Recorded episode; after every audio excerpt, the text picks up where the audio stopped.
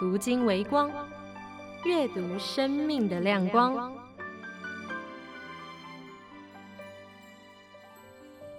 雅各书第四章第十四节：其实明天如何，你们还不知道。你们的生命是什么呢？你们原来是一片云雾，出现少时就不见了。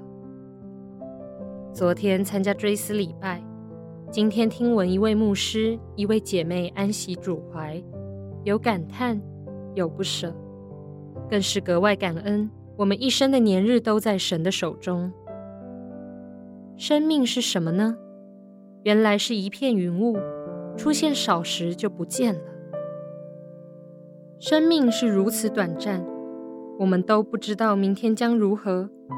神没有告诉我们明天将发生的事，但神对我们说，不要为明天忧虑。《乱世佳人》这部经典电影一九三九年上映，到如今我们还能找到相关信息。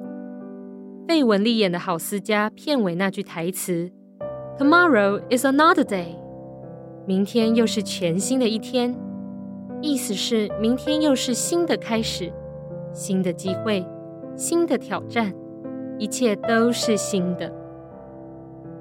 生命的价值不在乎长短，乃是在于能够明白生命的有限，并在这有限中把握上帝给予的机会，尽力去完成上帝交托的使命。让我们学习把生命交在神的手中，好让我们活出与神同行的生命。文稿内容出自于徐美惠牧师。